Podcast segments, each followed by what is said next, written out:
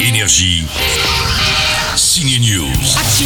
22 ans après le premier Men in Black, un nouveau tandem fait la chasse aux aliens. Nous sommes une rumeur. Après Will Smith et Tommy Lee Jones, place à Chris Hemsworth et Tessa Thompson.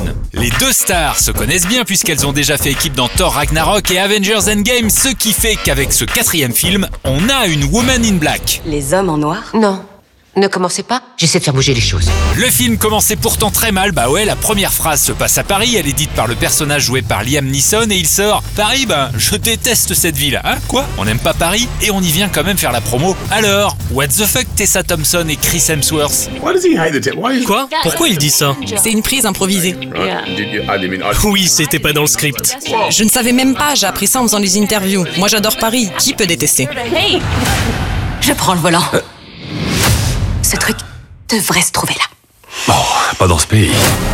Le film a bien quelques scènes à la Tour Eiffel, et oui, c'est l'endroit par où transitent le plus de martiens, vous saviez pas Mais MIB se déroule aussi à Marrakech, à Londres et dans New York. Ça m'a pris 20 ans pour vous trouver.